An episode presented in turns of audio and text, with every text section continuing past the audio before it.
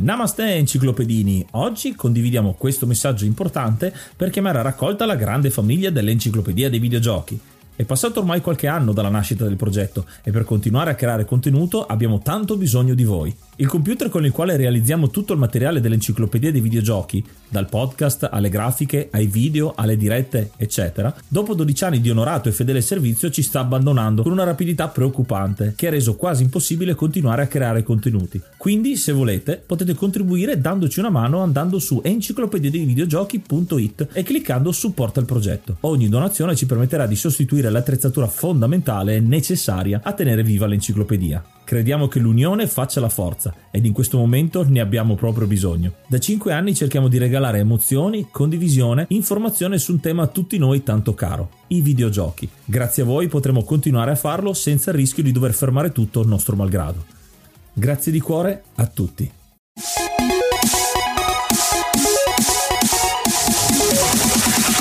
Namaste, benvenuti ad un nuovo episodio dell'Enciclopedia dei Videogiochi. Io sono Ace. E io sono Yuga. Nel podcast di oggi parleremo di Hugo. Hugo è un gioco molto interessante e quindi la domanda di oggi è abbastanza legata a questo gioco. L'avete mai sentito? Perché è un gioco molto di nicchia a livello italiano, ma ci ha unito con l'ospite di oggi. Questo gioco è uh, un franchise, lo scopriremo mo- poi nel frattempo, però già solo la parola Hugo, se avete giocato uno di questi giochi, ci piacerebbe sapere quale dei tantissimi che fanno parte di questa serie. Per farlo ci mandate un vocale, trovate tutti i link su enciclopedia dei videogiochi.it. E come dicevamo, abbiamo un ospite oggi, abbiamo abbiamo Narpo Yuri. Ciao Gabriele, come stai? Ciao, tutto bene, tutto bene. Grazie per avermi ospitato appunto oggi per l'enciclopedia. Già vi ascolto sempre, quindi per me è un grandissimo onore.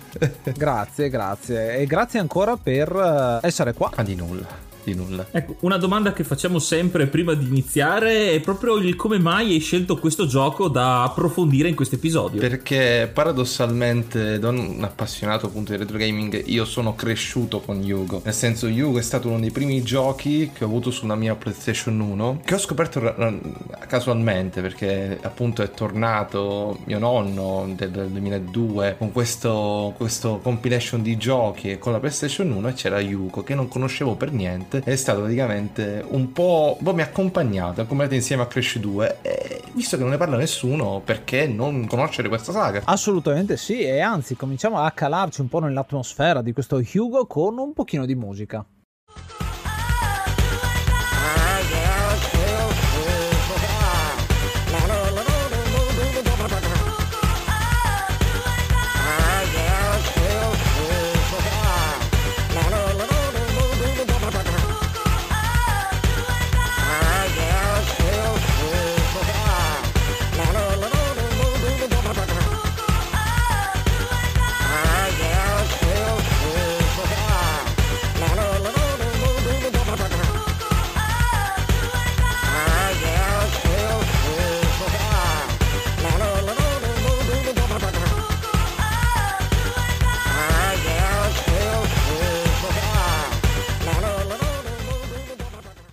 Iniziato maggio, quindi aggiorniamo l'elenco e ringraziamo l'hard mod Cry King e i normal mod Rick Hunter, Groll, Don Kazim, Lobby Frontali, D-Chan, Blackworm, Stonebringer, Baby Beats, Belzebrew, Pago, Strangia, Numbersoft, Sballu 17, LDS, Brontolo 220, Dexter, The Pixel Chips, Ing Bastard, Vito M85, Noobswick, Appers, Vanax Abadium e Nikius 89. Se vuoi entrare anche tu nel gruppo dei mecenate vai su enciclopedia dei videogiochi.it, clicca supporta il progetto e tramite la piattaforma piattaforma Coffee potrai avere accesso ai nostri video backstage, allo store e anche al feed podcast senza pubblicità.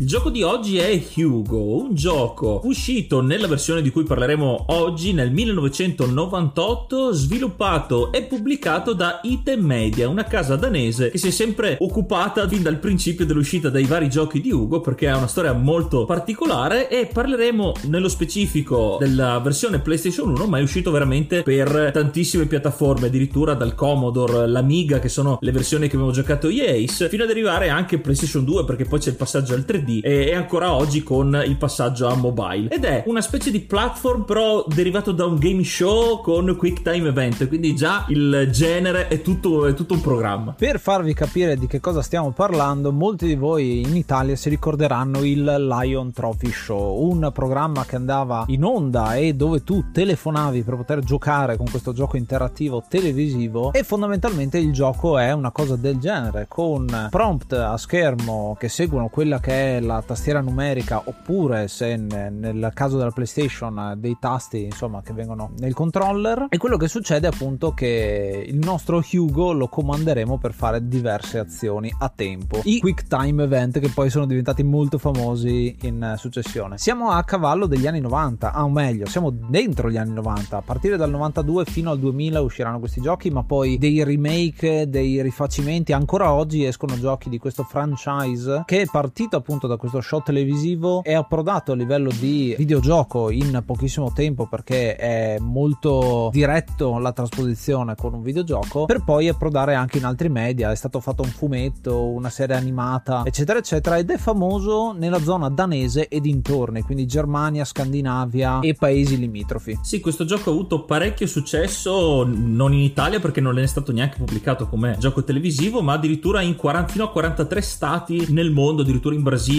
si ricordano del piccolo Yugo. Una delle cose particolari del gioco che rimangono impresse si vede subito è anche il team di sviluppo questa è la IT che ci ha creduto tantissimo perché anche basta vedere quante persone abbiano impiegato nel team di sviluppo perché la grafica di questo gioco io mi ricordo nelle versioni Amiga eh, non si era vista fino a quel momento era di, una, di un dettaglio molto alto per i giochi di inizio anni 90 nonostante fosse un gioco relativamente semplice ma doveva essere giustamente accattivante perché essendo preso da un game show e doveva essere proiettato lì ovviamente doveva essere molto molto colorato e d'impatto. Inoltre una delle caratteristiche più interessanti del gioco è anche il doppiaggio perché appunto la versione PS1 è totalmente doppiata in italiano. E non è un doppiaggio magari ci ricordiamo ma è un doppiaggio anche fatto abbastanza bene per un gioco del genere. Io mi ricordo il gioco originale che abbiamo giocato su Amiga le due versioni ce le avevamo in danese.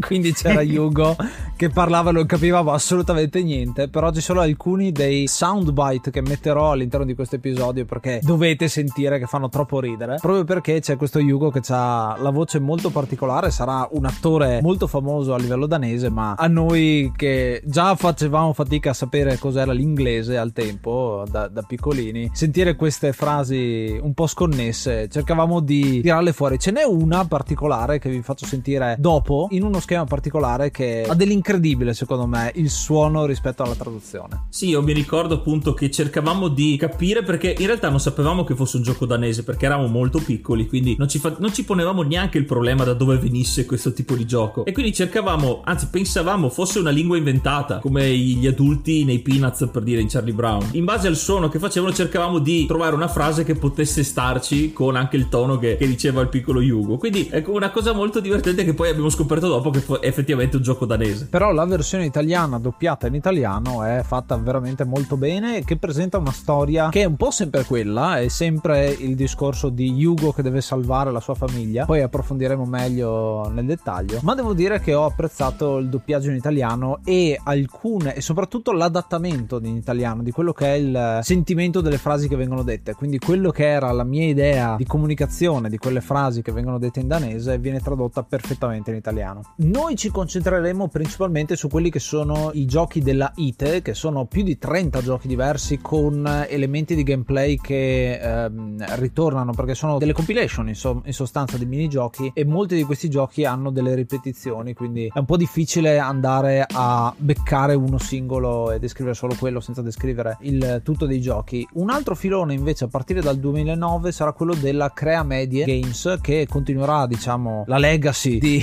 di Hugo facendo dei giochi con un po' più di 3D e la cosa curiosa è che uno degli ultimi giochi usciti, lo cito perché è buffo secondo me, è un gioco del 2015 che si chiama Ronaldo e Hugo Superstar Skaters con Cristiano Ronaldo e quindi c'è Hugo e Cristiano Ronaldo insieme. Non credo trovare coppia più strana di questa. Sì, infatti un po', come una specie di Space Jam de no altri, Ronaldo e Hugo sugli skate ci starebbe bene un cartone animato eh, stile PSA americano con con le morali e con i messaggi ai giovani. Questo franchise è diventato talmente tanto famoso da entrare anche nel Guinness dei primati per una cosa molto particolare, ovvero una statua di 20 metri della cattiva di questo gioco che si chiama Scilla, la strega Scilla, che c'è, è stata creata ed è entrata nel Guinness World Record proprio per uh, sue, le sue grosse dimensioni.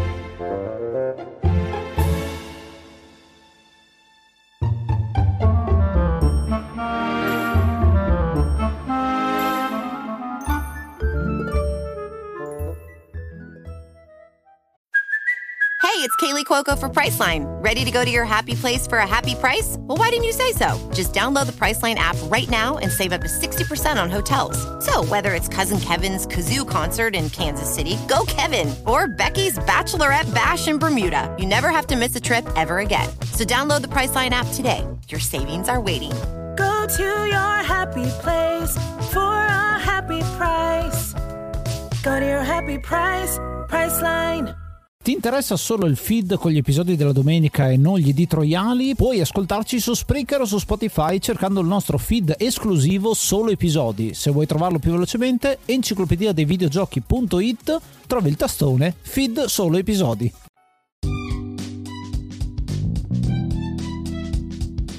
La storia che accompagna i vari giochi di Ugo è bene o male sempre la stessa, come detto. Ugo e la sua compagna Ugolina, i suoi tre piccoli troll, vivono pacificamente nella foresta. Ma c'è la strega Scilla che ogni volta, come un cattivo ridondante di cartoni, come un gargamella per i puffi, rapisce ogni volta la famiglia perché grazie a loro, grazie alla bellezza di Ugolina, può sfruttare i poteri magici per rimanere giovane. Quindi un po' un rimando a Biancaneve, se vogliamo vogliamo dire, quindi la strega vecchia cattiva che usa il potere per tornare bella e giovane, al contrario in questo caso. E quindi toccherà a noi, perché noi saremo sempre ovviamente distratti, stiamo leggendo il giornale mentre succede tutto questo, un po' come succedeva anche in Chuck Rock, l'inizio di Chuck Rock. Quindi vedete una trama molto basic, molto basilare, molto, molto normale. E quindi cominceremo a attraversare inizialmente la foresta per arrivare poi pian piano avvicinarci alla montagna dove risiede la tana del teschio della strega. Ecco, il primissimo schema che è questo qua della foresta è un side scroller, abbiamo Ugo che corre da sinistra verso destra e tra l'altro ci guarda mentre sta correndo, quindi non sta assolutamente vedendo dove va in quel momento. E abbiamo a schermo che cosa? Le vite che sono in alto al centro, lo score che è molto importante per poter eh, arrivare a fare un punteggio alto alla fine che rimane e poi in alto a destra quelli che sono i prompt con eh, destra e sinistra, la X per saltare ad esempio, destra per correre più veloce, sinistra per frenare e tutte quante dei comandi che vengono a schermo e quindi assumono di volta in volta nei vari minigiochi delle azioni diverse. In questo caso il primo schema, questo, questo schema introduttivo, è particolare perché in realtà noi non muoviamo il personaggio, il personaggio si muove da solo, noi possiamo decidere solo la velocità e possiamo fargli fare determinate azioni, ad esempio evitare che colpisca gli alberi, evitare che si becchi insomma de, dei rami in mezzo e soprattutto vada a recuperare dei sacchi che, sono, che contengono un sacco di punti perché comunque è un troll ghiotto di tanti tesori. Piano, qua eh, nonostante sia un tema molto infantile, comunque un gioco molto per eh, giovani, in realtà anche, ha una certa violenza, perché hai detto sì da evitare i rami e, e, i buchi, però ci sono le trappole per orso, quindi noi rischiamo di calpestare una di queste trappole. E anche qui scopriamo un attimo una delle meccaniche che hanno reso famosi i primi giochi di Ugo, che è un po' anche il trial and error, ovvero il gioco ti dà i comandi, ti dice semplicemente vai da un punto all'altro, però tante volte ti metti in difficoltà perché magari ti mette un sacco con l'oro, con i soldi da prendere, però se tu fai il salto per prenderlo, inevitabilmente finirai su una trappola. È un po' di sadismo da parte degli sviluppatori. Inoltre, una delle caratteristiche più interessanti di Hugo sono anche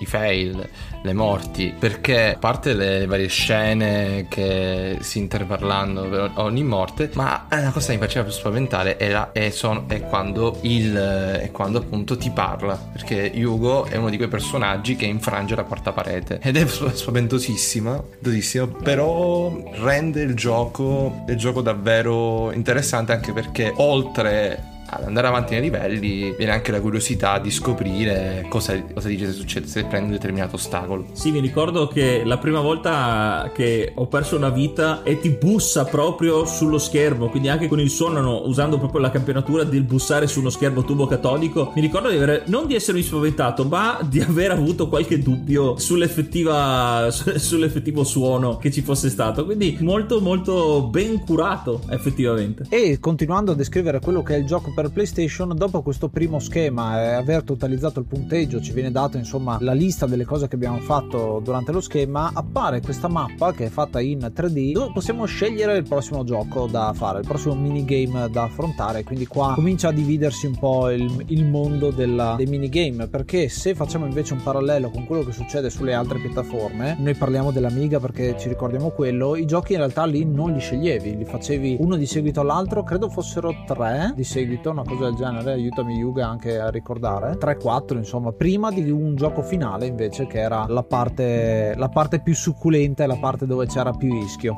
Uno dei livelli presenti su Yugo dopo il primo livello iniziale è quello acquatico. Quello acquatico è fatto veramente bene anche perché il 3D, 3D nonostante appunto gli sprite, animati, per, per la PlayStation, PlayStation, 1 è fatto veramente bene. La cosa, la cosa più interessante appunto sono le, le varie meccaniche meccaniche, la meccanica quella del livello dell'acqua, ad esempio, i nemici ti vengono incontro allo schermo. C'è un, un utilizzo ottimo della PlayStation, cioè del rifacimento appunto di questo livello. E così per fare un altro esempio dell'utilizzo del 3D, eh, mi viene in mente che c'è uno schema molto simile a Frogger come meccanica, cioè con i tronchi che vanno lungo il fiume e noi dobbiamo saltare tra un tronco e l'altro. In questo caso qua abbiamo anche delle scelte particolari, possiamo rimanere su un tronco oppure decidere di saltare saltare su uno più veloce ma facendo molta attenzione perché magari dopo caschiamo in acqua senza volerlo. Questi qua sono alcuni dei giochi che vengono mostrati a livello di PlayStation e che sono un po' più nuovi diciamo rispetto a quelli che ci ricordiamo noi su Amiga e sulle console insomma di generazioni precedenti dove giustamente come ha detto Yuri il tutto è più legato a sprite e non a eh, rese 3D degli sprite stessi. Se posso citare un altro esempio di design eh, dei livelli e riconducendomi anche a quello che detto prima, un po' sul sadismo che hanno i programmatori, citerei il livello dove pilotiamo un aereo, un biplano, dovremmo prendere dei bonus, attraversare il bosco fino ad arrivare alla, vicino alla vetta. Solo che qui hai i comandi appunto di sterzo e, e il resto, però c'è la possibilità di aprire una mappa. Ecco, qui in questo caso qua, almeno questa è stata la mia esperienza, essendo abituato fino a quel punto lì a usare, ad avere dei livelli dove su, mi,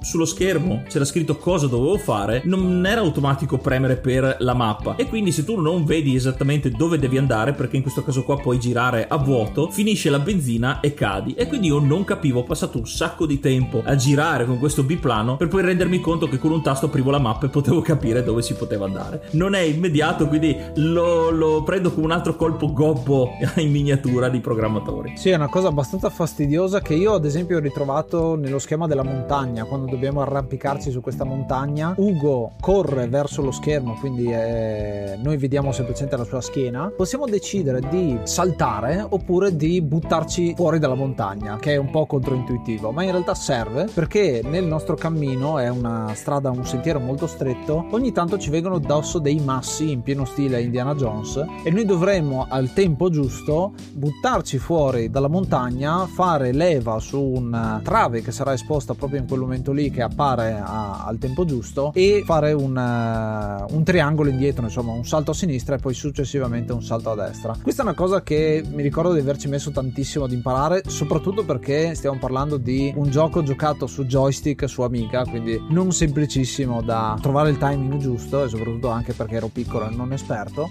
però l'ho trovato molto interessante e qui c'è quello che vi dicevo prima, il fatto che Hugo tra le sue tante citazioni in danese ne dice una molto particolare perché man mano che andiamo avanti ad un certo punto appare il tasto 9 che ci permette di andare in alto a destra, quindi salire sulla costa eh, di questa montagna che è appunto alla nostra destra, lui si ferma e dice questo pezzettino qua.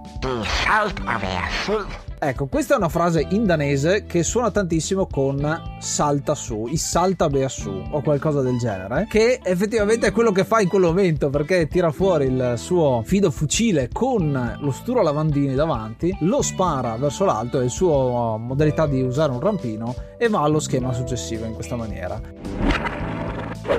Questa è una cosa secondo me sorprendente perché o la mia mente insieme a quella di Yuga ha interpretato in italiano una frase che è completamente in danese oppure è un'assonanza molto particolare, una casualità molto strana. Ecco, io visto che mi ho parlato comunque di gameplay e di difficoltà dei comandi nei giochi dell'Amiga, volevo fare una domanda a Yuri. Siccome tu hai giocato alla versione per PlayStation 1, a differenza di noi, come controlli era, più, era, era fluido, ti, era anche lì un po', un po' macchinoso o i controlli veramente davano un punto in più a questo gioco? Forse i controlli della versione PlayStation 1 sicuramente sono, sono meglio rispetto a quelli dell'Amiga perché mh, ho, ho, non ho mai riscontrato problematiche dal punto di vista del gameplay nel gioco perché mh, a, parte, a parte i tassi sono facilmente riconducibili, poi credo fosse stato migliorato quell'aspetto.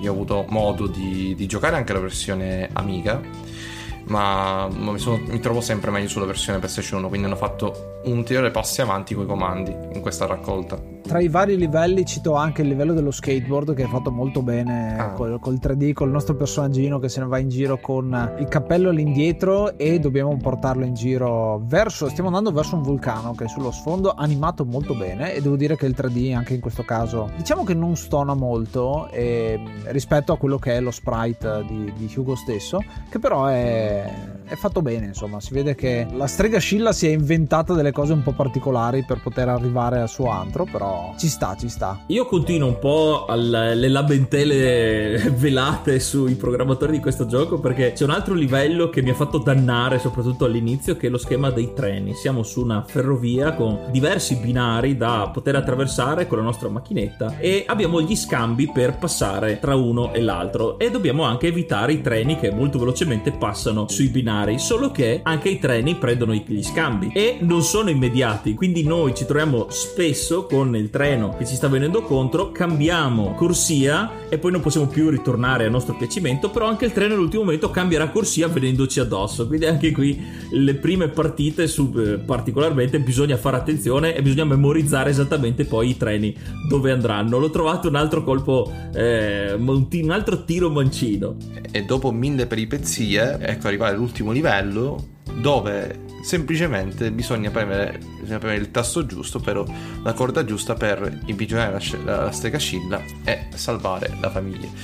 Rispetto agli altri livelli, un po' più semplice, ma effettivamente soddisfacente dopo tutta l'avventura passata tra treni, skateboard e quant'altro. Sì, io questo schema è più un bonus stage perché veramente selezioniamo solo la corda da tirare o in altri giochi ad esempio c'è la chiave giusta da scegliere per aprire la, il baule del tesoro corretto. In questo caso è tutto alla fortuna, diciamo, la, la, la vittoria. In alcuni giochi eh, sulle tre scelte possiamo Um, sono due positive e una negativa, quindi una perdiamo, una liberiamo la famiglia e eh, spariamo via la strega Scilla con uh, la molla oppure la trasformiamo in un uh, non mi ricordo se la trasformiamo in qualche tipo di animale mi ricordo un pipistrello forse o è lei che scappa eh, sì comunque è lei che scappa in qualche maniera. Mentre in altri giochi ad esempio sono quattro le corde a tirare eccetera eccetera.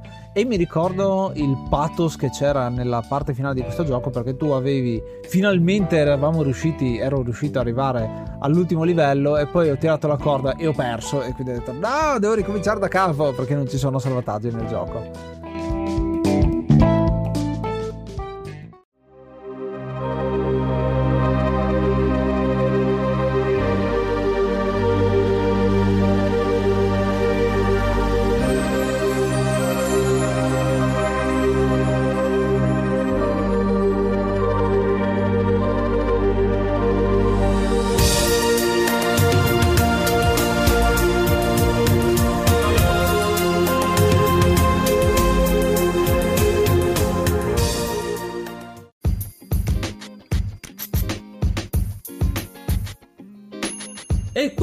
era quello che riguarda Yugo, almeno fino al gioco per PlayStation 1, che è più una raccolta dei capitoli usciti per le piattaforme precedenti. Un gioco molto simpatico, dalla storia molto particolare, perché arrivare da un game show fino alle console eh, moderne, e ancora adesso si parla addirittura di un film, ha, de- ha qualcosa di sorprendente. Io come voto è abbastanza basso, gli do un 6 treni da evitare su 10, per come avrete capito eh, mi ha molto frustrato alcune parti di questo gioco, nonostante sia effettivamente molto semplice. Eh, però davvero è, è, un gioco ben curato, soprattutto dall'aspetto grafico. È molto semplice da parte del gameplay, perché effettivamente doveva essere semplice per un game show. Eh, infatti capisco anche magari gli sfortunati bambini che dovevano sfiorare i treni premendo i tasti del telefono piuttosto che un controller. Eh, quindi sì, è un'importanza comunque un gioco eh, che trasmette proprio la, la passione. Cioè, ci hanno creduto talmente tanto che a suo modo ha avuto un fenomeno tutto suo. Eh, quindi il fatto che sia in giro ancora da adesso e abbia questi record, eh, cartoni, fumetti, film addirittura si parla, eh, è qualcosa di incredibile, però gli do un voto abbastanza basso. E tu Yori cosa ne pensi? Io penso di dargli 6 casse del tesoro su 10. È un gioco che effettivamente eh, purtroppo è invecchiato, invecchiato, però riprende quello che erano eh, i, i, game show televisivi, game show televisivi come abbiamo citato all'inizio del Lion Trophy Show. Eh, personalmente io l'ho vissuto sia da bambino che appunto non riuscivo a superare ne, nemmeno i primi due livelli, appunto per l'alta difficoltà, che da adulto dove effettivamente il gioco diventa molto molto più semplice, che si capiscono molti meccanismi. Non è, non è immediato, non è immediato, ma mh, non è nemmeno così brutto. Non è così brutto, quindi alla, alla fine bisogna, si, si, può provare, è un gioco che merita di essere provato. E invece te, Ace? E invece io ho deciso di dargli 6 Sturo lavandini e mezzo, visto che l'ho citato e mi ricordo il suono tipico del, del rumore che fa sulla montagna con lo sturo lavandino. Questo è un gioco che abbiamo deciso di trattare perché nessuno lo tratta, anche Yuri l'ha detto.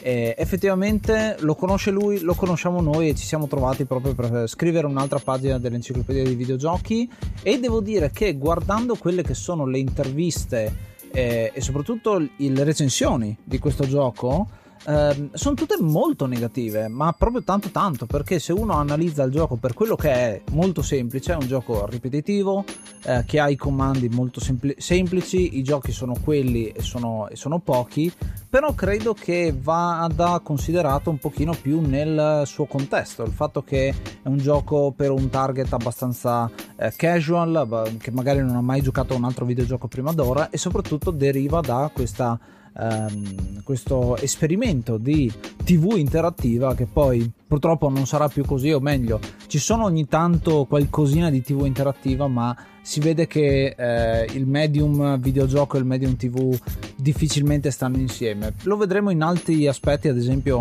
eh, parlando dei giochi della Remedy che hanno provato meglio a unire il, il media videoludico con quello, con quello, dei film, insomma, delle serie TV.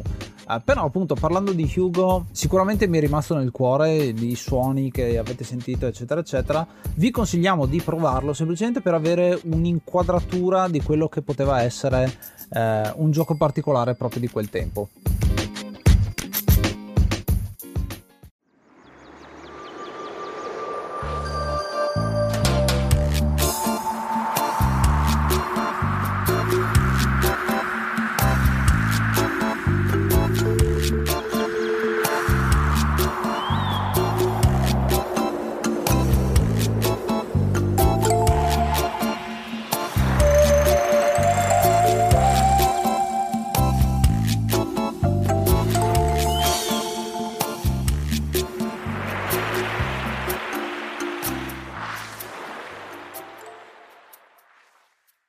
Siamo arrivati alla fine di questo episodio. Noi come al solito vi ringraziamo per l'ascolto e vi ricordiamo che potete trovarci giornalmente su Instagram dove pubblichiamo sempre le anteprime ma anche domande e anche sondaggi per sapere cosa ne pensate dell'enciclopedia dei videogiochi e anche saperne di cosa ne pensate del mondo dei videogiochi e di questo media che ci piace così tanto. Quindi ci trovate su Instagram a chiocciola enciclopedia dei videogiochi. E se non volete perdervi nemmeno un episodio abbiamo l'archivio dell'enciclopedia dei videogiochi, ovvero un file drive con tutte quante le puntate linkate, quindi semplicemente andate lì, vi mettete i filtri che volete, li mettete in ordine di data, in ordine di, ehm, di nome, eccetera, eccetera, di piattaforme, quello che volete, e potete andare a spulciarvi tutti gli episodi cliccandoci sopra e vi linkerà quella puntata su Spotify. Per tutti i link li trovate sempre su enciclopediadivideogiochi.it. Noi ringraziamo anche tantissimo il nostro ospite Yuri, grazie mille di aver partecipato ad aiutarci, anzi a scrivere un'altra pagina di questa enciclopedia dei videogiochi. Volevo chiederti dove possiamo trovarti eh, ai nostri ascoltatori. Allora, intanto grazie mille a voi per avermi ospitato per parlare di un gioco che effettivamente merita di essere anche solo conosciuto, conosciuto. Invece per trovare il mio canale io sono in live quasi tutti i giorni su Twitch, Narpo-Basso Yuri e mi trovate con lo stesso nick anche su Instagram. Bene, e ovviamente troverete il link cliccabile direttamente sulla puntata. Grazie ancora e ci sentiamo alla prossima. Grazie a voi. Noi come sempre ci riascoltiamo la prossima settimana e ascoltate l'enciclopedia dei videogiochi. Io sono Ace. Io sono Yuga. E io sono Yuri. Namaste and be brave. Bye.